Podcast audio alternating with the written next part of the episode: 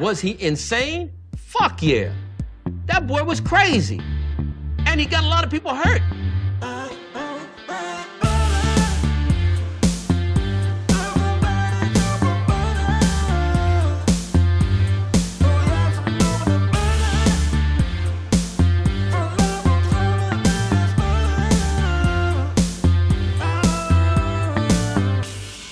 Like butter. I fucking love butter. I fucking love it. What's up, what's up, motherfuckers? Welkom bij een nieuwe aflevering van de Zonder van je Tijd podcast. Een podcast waarin ik niet alleen mijn eigen tijd, maar ook uw hele kostbare tijd ga verdoen met het uitkramen van een hoop onzin. Eh, aflevering 165 alweer. En we pakken de krant erbij van dinsdag. Eh, ik, oh ja, ik hoop trouwens nog steeds dat alles goed met jullie gaat. Want dat is hartstikke belangrijk. Want er is nog steeds niks beters en belangrijkers dan onze gezondheid. We, we pakken er, duiken gelijk in het nieuws. Het is vandaag, de dato, 7 maart 2023. Eh, ik ben herstellende van een, van een klein beetje maagpijn. Maar we doen ons best om er wat van te maken. Hoe hard praat ik? Ik weet niet hoe hard ik praat, maar we gaan het wel merken, man. Yo, eh, in actie met pillenkunst. In actie met pillenkunst. Eh, rondkomen grotere opgaven. Meer dan de helft van de huishoudens financieel ongezond. Nou, dikke boeiend denkt de VVD. They don't give a fuck. De 30%, die, de 30 zetels die op hun stemt, gaat het hartstikke goed mee. Dus eh, de financiële gezondheid van Nederlandse huishoudens is het afgelopen jaar gedaald. Was in 2021 nog de helft van de huishoudens financieel gezond. Dat, dat cijfer, dat verbaast, dat is ook al best wel schrikbarend hoog af in 2021. Voordat we zogenaamd al deze hele crisis voor onze kiezen kregen. Eh, gezond. Vorig jaar ging het nog om 4 op de 10. Dat meldde accountant en advieskantoor Deloitte Budget Instituut Nibud en Universiteit Leiden op basis van gezamenlijk onderzoek. Deloitte definieert financiële gezondheid als een situatie waarin men in staat is en het gevoel van controle heeft om in een comfortabele manier aan alle huidige en lopende financiële verplichtingen te voldoen. De onderzoekers bekeken 5000 huishouding, huishoudens. Die werden ingedeeld in categorieën: gezond, toereikend, kwetsbaar en ongezond. Het aandeel huishoudens dat werd beschouwd als financieel gezond daalde in 2022 van 27 naar 21 procent. Het aandeel huishoudens voor wie de financiële gezondheid toereikend was daalde eveneens van 24 naar 19 procent.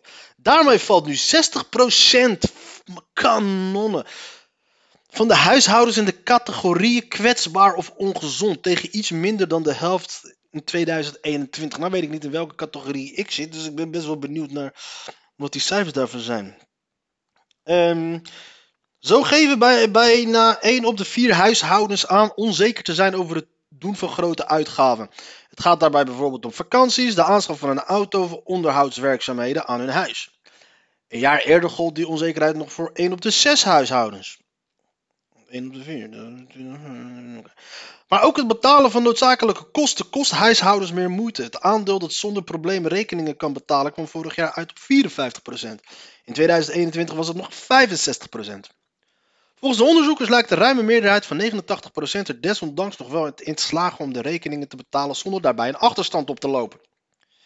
Yo, het is geen goed nieuws voor alles en iedereen. We gaan even eh, mijn meest irritante. De meest irritante columnist in het Leidse Dagblad is N- columniste Noong Dang. En ik blijf het herhalen. Zij is eh, een chick die een hele documentaire reeks had gemaakt over hoe verschrikkelijk de Aziatische gemeenschap werd gediscrimineerd hier in Nederland. En dan lees je dat als Marokkaan en denk je, bitch, shut the fuck up. En dan gaan we even lezen waar ik mij nu weer aan haar kan irriteren. Want ze irriteert mij ook best wel vaak. Want ze had laatst ook toen zo'n column over, eh, over dat er helemaal niks mis is met nepotisme. Ja, en dat is in haar geval natuurlijk eh, typisch het geval, aangezien ze ge- geadopteerd is. Dat is een nieuwe vorm van nepotisme. Ik kreeg te horen dat ik mijn sociale media niet op orde heb. Ja, je columns ook niet, bitch. Mijn, mijn ondersteunende PR-afdeling vindt alles wat ik post op Instagram te diepzinnig. Dan wel te opgesmukt. Dat kan allemaal echt niet meer. Daarom heb je zo weinig volgers. Ik denk dat ze zo weinig volgers heeft omdat het fucking bloedirritant is. De twee dames, gekleed in hippe kleren, nippend aan hun kombucha, gaven me een stroomcursus social media. Zij vallen officieel onder de generatie Z, de generatie die geen wereld zonder internet kent. Ze zijn opgegroeid met smartphones, apps en gewend aan een constante informatiestroom. Oh, jij wordt weer zo'n column dat jij millennials gaat lopen kijken op generatie Z. Ik hoor regelmatig geklaag vanuit mijn generatie over het sociale media gebruik van Gen Z. Zie je, daar gaat het weer exact weer die kant op. Hun oppervlakkige TikTok-filmpjes waarin een, uit, waarin een media, waarin een uitpaktafereel wel tot een miljoen hits kan leiden. Of foto's waarvan je even goed moet kijken waar het precies op slaat. Je bent oud, laat ik me door de dames vertellen. Daarom zie je het niet.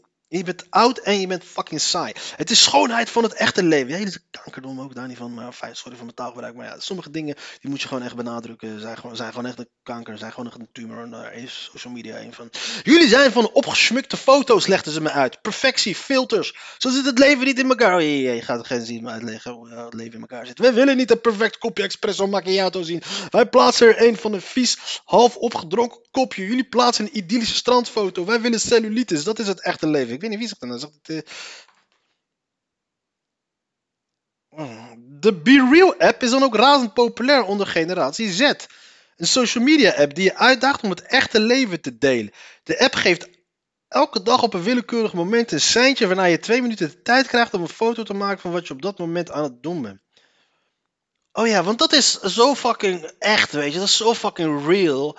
Weet je, ik plaats alleen maar echte foto's van mezelf, weet je. En dan, want jij bent, want deze generatie is dan helemaal niet verknocht aan de apps en dat soort shit. Wij gaan niet mee met die gekke hype dat alles zo vet moet zijn op de apps en cool en dat bla bla bla. Living the good life. Nee. Wij plaatsen echt alleen maar fucking echte foto's op commando van een app. Ik wist dus niet dat de Biril jou een seintje geeft om te zeggen: Yo, motherfucker, maak nu een foto, want anders knikkeren we je eraf. Het leven is naar het ze voelen de drang om een tegengeluid te geven aan bedrog en namaak. Yo, je kan ook gewoon een tegengeluid geven door gewoon niet mee te doen aan zo'n app. Eigenlijk heel Hollands. Doe maar normaal, dan doe je al gek genoeg. Dus vallen, cellulitis, mislukte taarten, kom maar op. En vooral de before foto's. Laat de after foto's maar zitten. Maar waarom uitpakfilmpjes zo populair zijn, dat begrijp ik na de cursus nog altijd niet. Misschien, en nu klik ik zeker als een oude vrouw, omdat ik ben opgegroeid met een wegwerpcamera. Je koos zorgvuldig je fotomomenten, je had een per rolletje maar 27 en daarna was het nog een weekje wachten voor je ze op kon halen bij de HEMA. Ja, dat is, luister eens, je bent van mijn leeftijd. Jij en ik, wij zijn niet van die leeftijd van foto's. Nee, dat deden wij niet, dat deden onze ouders. Dus ga nou niet zo interessant lopen doen om een column te lopen schrijven. Je wil niet de perfect opgesmukte foto bla bla je zou kunnen laten zien aan je nageslacht. Dan wil je niet dat de kleinkinderen denken, kwam oma net uit bed of zo, bitch. Ja, ze is echt een van de slechtste, allerslechtste columnisten die ik ooit van mijn leven heb gezien. En dan heb ik nog een keer columns van Lade Gul gelezen en dan is dit nog slechter. Ongelijkheid voedt negatief sentiment. Joh, het voedt meer dan negatief sentiment. Het voedt alles behalve de magen. Zorg moet verduurzamen, er komt geld tekort. Hartverwarmende reactie, hulpbehoevend echtpaar. Uh, dat is van die vrouw die dus uh, een half jaar lang in, uh, in, haar eigen broek heeft lopen poepen en niemand die haar kon helpen. Heeft ze geen kinderen of zo?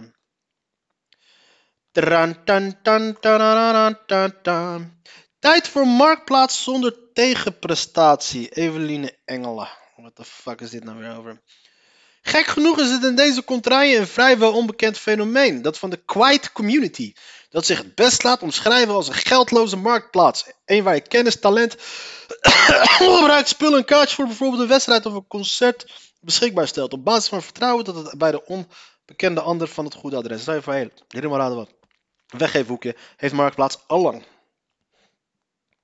Meeste coronapatiënten in zoeken, ziek, zoeken, zoekenhausen sinds oktober. En dat terwijl corona zogenaamd voorbij zou zijn. Het aantal coronapatiënten in het ziekenhuis is maandag opgelopen tot 907. Dat maakt voor een Haagse baby overvallen. Oh, dat is um, wat hebben wij nog meer hier in deze krant?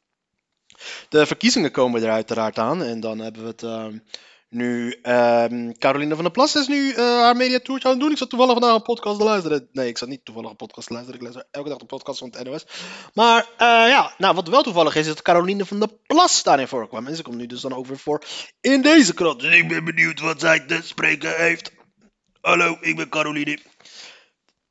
Vier jaar geleden werd Forum voor Democratie vanuit het niets een grote partij. Dit keer lijkt het de beurt aan BBB van Caroline van der Plas. Kan BBB zijn B van beloftes wel waarmaken? Nee, dat heb ik erbij verteld. Maar kan BBB zijn beloftes wel waarmaken? Boer, en beloftes. Hey, I like that.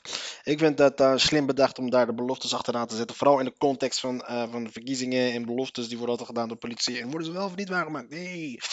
Caroline van der Plas is in de winning mood en verwacht dat de verkiezingsuitslag zelfs nog beter kan worden dan de positieve peilingen. We krijgen ook veel stemmen van mensen die eerder niet hebben gestemd. Zegt ze aan het begin van de interview. Ik ga niet jouw hele fucking interview lezen. Caroline van der Plus. Ik had een foto van gezien van toen ze, jongen, toen ze nog wat jong was. Dat zag er niet slecht uit.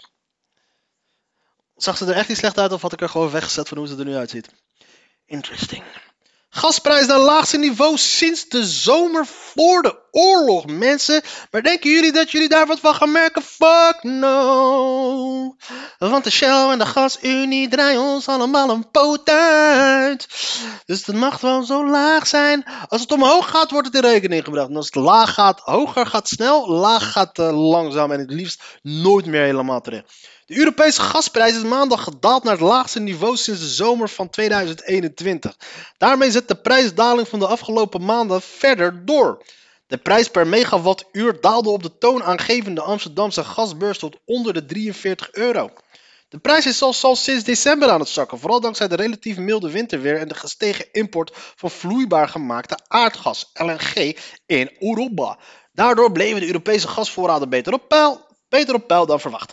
Tegelijkertijd besparen huishoudens en bedrijven op de stookkosten, waardoor er minder gas wordt gebruikt.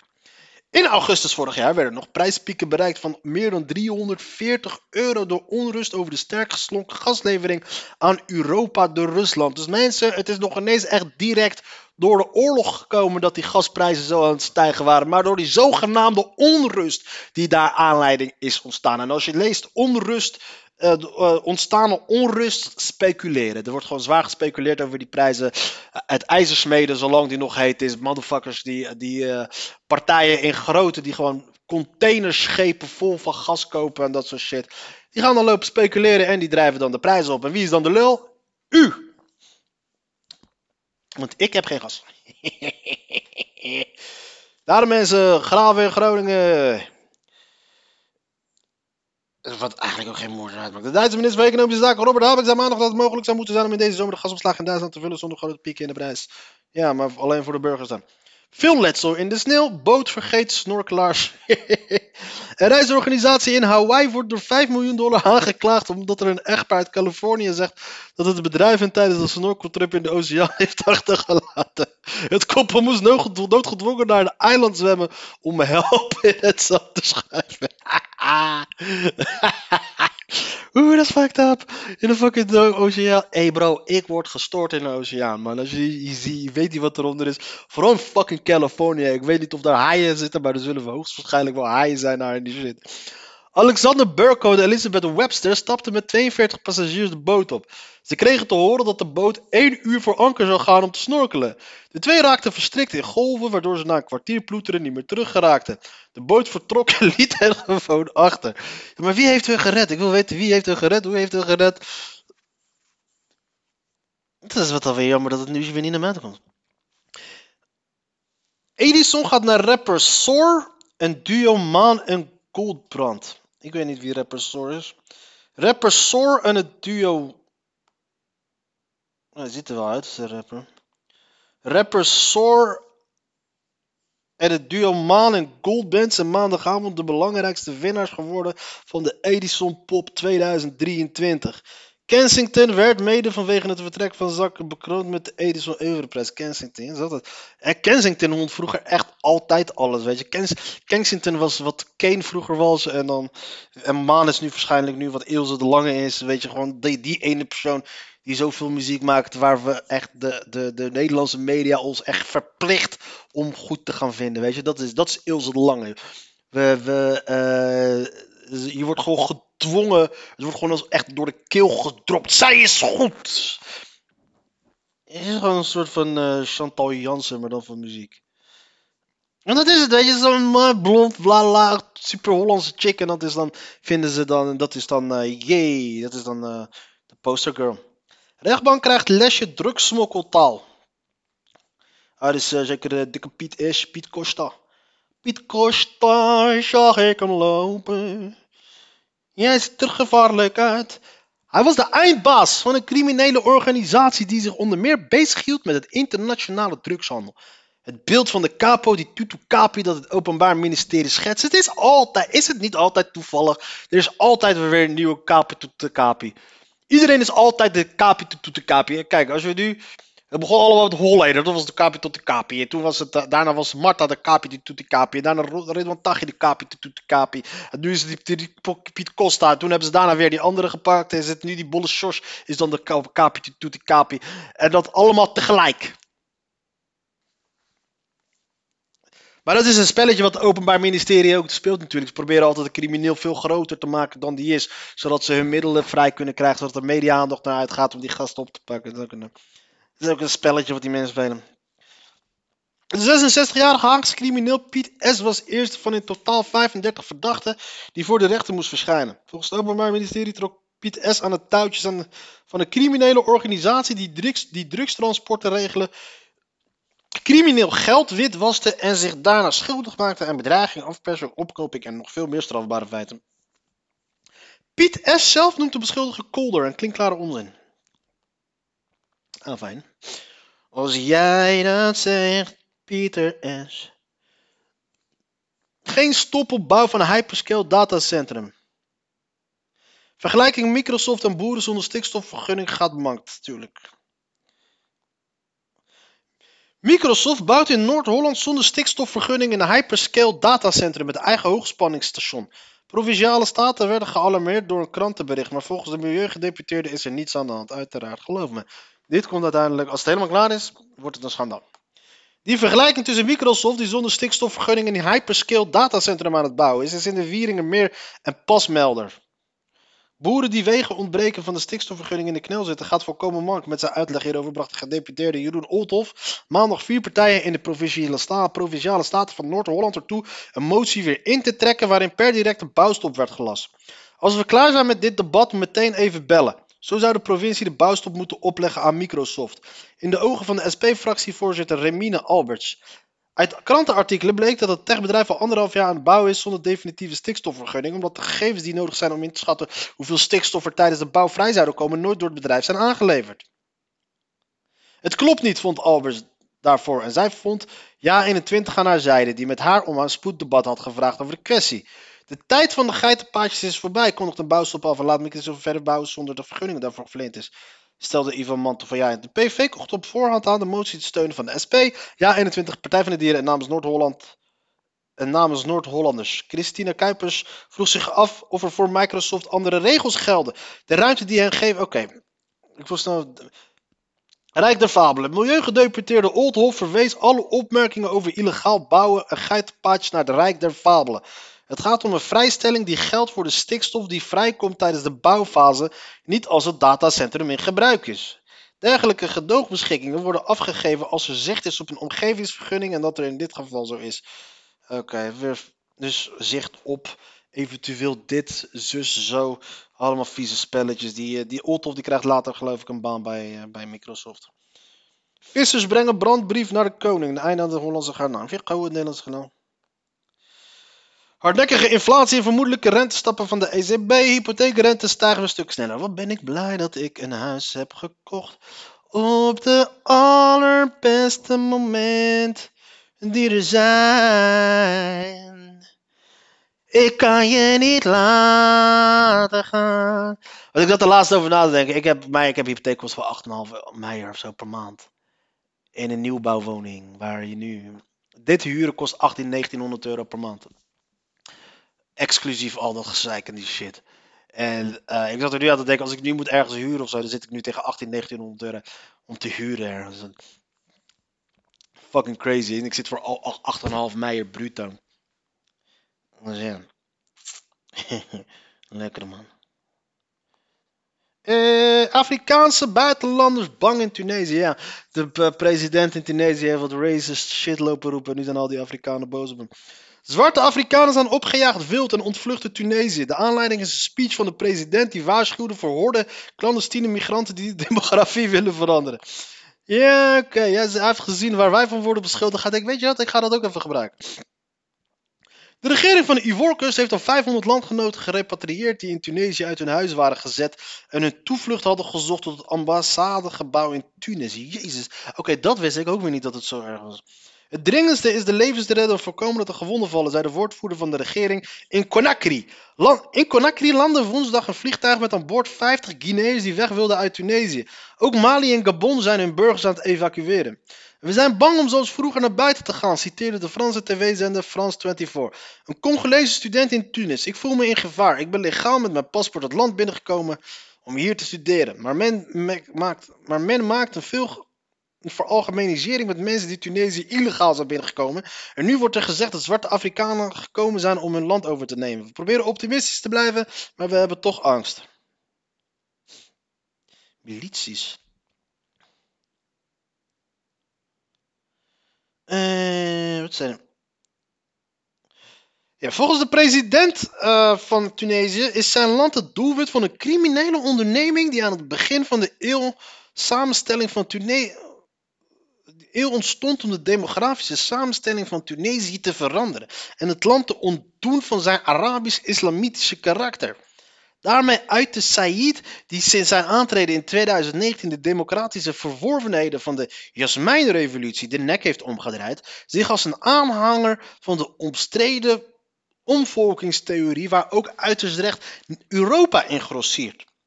De verontwaardiging was groot. De voorzitter van de Afrikaanse Unie, Moussa Faki, veroordeelde, Faki Faki, veroordeelde de schokkerende verklaringen van de Tunesische overheid tegen Afrikaanse landgenoten en riep iedereen op om migranten met waardigheid te behandelen van waar ze ook komen. En zich te onthouden van haatdragende racistische uitspraken die mensen kunnen schaden. Is het die hilarisch? Ik zei dat het hilarisch is, maar vooral, weet je.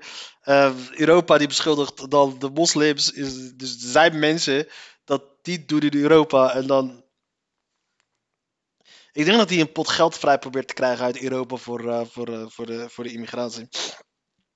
Dat laatste is wat er gebeurde. Zwarte Afrikanen werden het doelwit van geweld, verloren hun job, moesten hun woningen verlaten of werden opgepakt door de politie. Dit is crazy. Op de sociale media stapelen de campagnes zich op om op te roepen om Afrikanen uit de Sub-Sahara-landen zich terug te sturen naar hun landen. Schreven de Frans-Tunesische auteur Fatma Bouvert de la Maisonneuve. Wat is dat voor Tunesische naam? En de activiste Sadia Mosbah vrijdag in Le Monde. Daarbij speelt de Patrie Nationaliste Tunisien, die in 2018 opgericht werd, volgens hen een vuile rol. Milities van de partij lopen door de straten van Tunis, Sfax of Medina en bevelen eigenaren om alle zwarte Afrikanen op straat te zetten. Winkeliers krijgen te horen dat ze geen melk, rijst of griesmeel aan hen mogen verkopen, want dat ze kunnen ze geen harsha maken, want dat ze dan de sluiting van hun winkelboetes of zelfs zelfstraffen, riskeren. In juli vorig jaar kreeg Said, een professor grondwettelijke recht, via een referendum de grondwet die op zijn maat geschreven is en die hem almachtig maakt. Said almachtige. Bij de parlementsverkiezingen eind vorig jaar kwam er nog geen 10% van de bevolking opdagen wat gezien werd als een motie van wantrouwen tegen de president. De Tunesische economie doet het slecht. Ja, dan moet je, geen, moet je niet lopen hangen met die Algerijnen. Hè? Dit is wat je krijgt. Mattis, zijde kiezen met Algerijnen, dan is dit wat je krijgt. Eeuw, Tunis, alsjeblieft. Doe normaal. Intimidatie of complot in Iran. Eh, ja, er worden weer eh, meisjes vergiftigd in Iran. Waarom hebben die mensen, dat is echt fucked up altijd. Die, die extremisten, dus sowieso die, die, die christenfundamentalisten, die Taliban en die lui in Iran. Eh, zelfs de rechts, de, de rechts, de echte, die rechtse, rechtse mensen hier in Nederland, zijn allemaal bang voor vrouwen om een of andere. Honkbalteam jaagt op weer bij het WK. Kijk, nu zijn, we, nu zijn het allemaal weer. eh, ja, nu zijn het allemaal weer. eh, ja, nu heb je die Antillianen, zijn we zo wel relaxed hè, tijdens zo'n honkbaltoernooi. Eh, kijken hoor. Tussen Roken en Robben. AZ en Italië voor een ontmoeting met Lazio, Lazio in de Conference League. Dat is vandaag. Poetsen onder werktijd. Wie zegt dat een gastenboek of kantoor niet kan? Met zo'n big ass titties. Lezen, spelen en knutselen met Sam en Julia. In de ban van de ring. Married at First Sight expert Patrick van Veen over dit seizoen. Het is eh, zo. Het programma is al triest, te triest voor woorden. Mensen die eraan meedoen is te triest voor woorden. Maar dat er ook nog een expert is die zo. Die dan Married at First Sight expert is al gewoon triest. Het lijkt Temptation Island wel bij Mavs. Ja, wat de fuck had je dan verwacht dan? Had je iets hoogstaands? Had je iets... Had je iets... eh, eh, wat had je verwacht dan? Trouwen met een wild vreemde. Niet veel mensen moeten eraan denken. In at First Sight wordt het dit seizoen dan ook weer volop geworsteld met het concept. Maar voor de kijkers is het smullen. Ja, dat geloof ik best. Universiteitsbibliotheek komt zeldzaam steekboekje. I don't give a fuck. I don't give a fuck. I don't give a fuck. Fuck, fuck. I don't give a fuck, bitch. I don't give a boom, boom, boom, boom. Takenboek helpt jeugd om zich te concentreren. Ze willen gewoon drugs. Geef ze Ritalin, motherfuckers. Bezorger van stempassen slaat drie Leidse straten over. Lepelaar vaste gast in polderpark Kronenstein. Wees wijs, bouw geen huizen in diepe polders. Nieuw leven voor kleding. Heel eens checken, wie is dit? De actievoerder, de wethouder en de Zwethof. Ik, zit nu, ik ben nu aangebroken bij de... Het had bij de... ehm, Bij de... Hoe noemen we deze motherfuckers? We zijn nu aangekomen bij de regio Katern. Oké. Eh, we zijn nu dus bij de eerste eh, reclame advertentie van een politieke partij die dan eh, betrekking heeft op deze verkiezingen. Ik ben de eerste, dit is van de VVD. Ik weet niet wat deze motherfuckers nu weer gaan willen gaan doen. Dit, stads, dit stadsbestuur maakt parkeren onmogelijk voor de Leidenaar. Klopt. Door nieuwe regels zijn er straks minder parkeerplekken in onze stad. Er worden parkeerplekken geschrapt in het centrum. In veel woonwijken wordt de parkeervergunning verplicht en kost betaald parkeren 2,80 euro per uur. Bij verhuizing naar nieuwbouw is een parkeervergunning zelfs onmogelijk. Het stadsbestuur van GroenLinks, D66, PvdA en CDFVA, CDF, CVA, CDA, niet CVA, denkt dat als je parkeren zo duur en lastig mogelijk maakt, Leidenaar ineens geen auto meer nodig hebben. De realiteit is anders. Op 9 maart presenteert de VVD Leiden alternatieve plannen in de gemeenteraad. Wie een auto heeft, moet kunnen parkeren. Wie... Ja, wat zei ik? Waarom, waarom adviseren jullie nu niet dan wat jullie plannen zijn, motherfuckers? Jullie proberen ons nu alleen maar een klein beetje aan de lijn te staan. Afijn, ik ben door deze krant heen gejast. En daarom, eh, mensen, eh, eh, ga ik weer een nieuwe, ga ik weer het, eh, kat- het, de, het rubriekje inlezen blazen, die we al een tijdje niet hebben gedaan. En dat is namelijk op de valreep. Op de valreep. Dit is op de valreep. Yes, dames en heren, welkom op bij Op de Valroop van de Valroop. Op de valreep, dit is de Zonder van je Tijd podcast. Eh, dit is waarin we gewoon gaan kijken van wat voor nieuws er nu zo heel erg actueel is. Aangezien de krant waar ik dit allemaal uit lees natuurlijk gedrukt is om drie uur s'nachts. En eh, nou, drie uur in de ochtend, eh, het is nu twaalf uur later. Er zal waarschijnlijk wel een hoop dingen zijn gebeurd. En dan gaan we kijken wat de fuck er is gebeurd. En het eerste wat we zien, we gaan kijken bij nieuws.nl, het meest gelezen. Deze kop Married at First Sight. Fuck nou dat ik het daarover heb. Ongelijkheid in Nederland blijft groot. Hebben we ook gehad. Neerslag en ongelukken leiden tot drukke ochtendspits. Tot drukste ochtendspits van 2023. 1100 kilometer regen, sneeuw en veel ongelukken zorgden dinsdagochtend voor bijna 1100 kilometer file op de Nederlandse wegen. De ANVB sprak om 8 uur al over de drukste ochtendspits van 2023. Na 9 uur liep het aantal files snel terug. Nou, boeiend. Waarom de fuck is dit dan in het nieuws? Het is toch al klaar? Op de valreep. Dus niet waar we niet alleen nieuws gaan behandelen, maar waar we ook gaan kijken van wat er allemaal mis is met de Nederlandse media, de indoctrinatie, de, de, de leugens, het bedrog, ons proberen vast te. But you better calm the fuck down. Woesa. Overal waren de dagelijkse files langer dan gebruikelijk. Laat een woordvoerder van de ANVB aan nu.nl weten. Sowieso is dinsdag altijd de drukste ochtend van de week doordat veel mensen dan op kantoor werken. In combinatie met regen en een paar ongelukken hier en daar op belangrijke doorstroompunten leidt dat tot deze aantallen. Ook natte sneeuw en de staking in het openbaar vervoer lijken een gigantische rol spelen. De grootste problemen deden zich voor rond Utrecht en de grote snelwegen in Zuid-Holland, Brabant. Zo stond op het A4 van Den Haag naar Amsterdam al vanaf een zes uur al helemaal vast uh, rond uh, Leiden. Er waren onder meer ongelukken op de A28 richting Utrecht en de Nodder. En op de A4 in Amsterdam en. Op de A2 daarentegen richting Maastricht stond bij Urmond een vrachtwagen in de brand. Waarom de fuck stond er in Urmond. Een vrachtwagen in de brand terwijl het zo hard regende in de winter. Dat moet wel haast aangestoken zijn. Dus de volgende aflevering gaan wij proberen uit te vogelen waarom de fuck die vrachtwagen in Urmond in de fik stond. Was het toeval? Was het een ongeluk? Of waren het de joepie? Dit allemaal. Tot meer. Tot bij de volgende aflevering van Op de Valreep.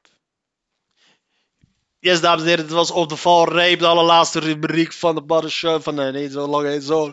Zo heet mijn podcast al lang niet meer, jongens. Dames en heren, voor iedereen die nog steeds aan het luisteren is. Ik wil je echt hartelijk bedanken voor het luisteren naar deze podcast. Bedankt voor, het, eh, voor de steun. Bedankt voor het support. Je weet het zelf. Uh, maar ik moet je toch adviseren om wat beter te gaan doen met je leven. Want dit is en blijft wel gewoon nog steeds zonde van je tijd. De podcast.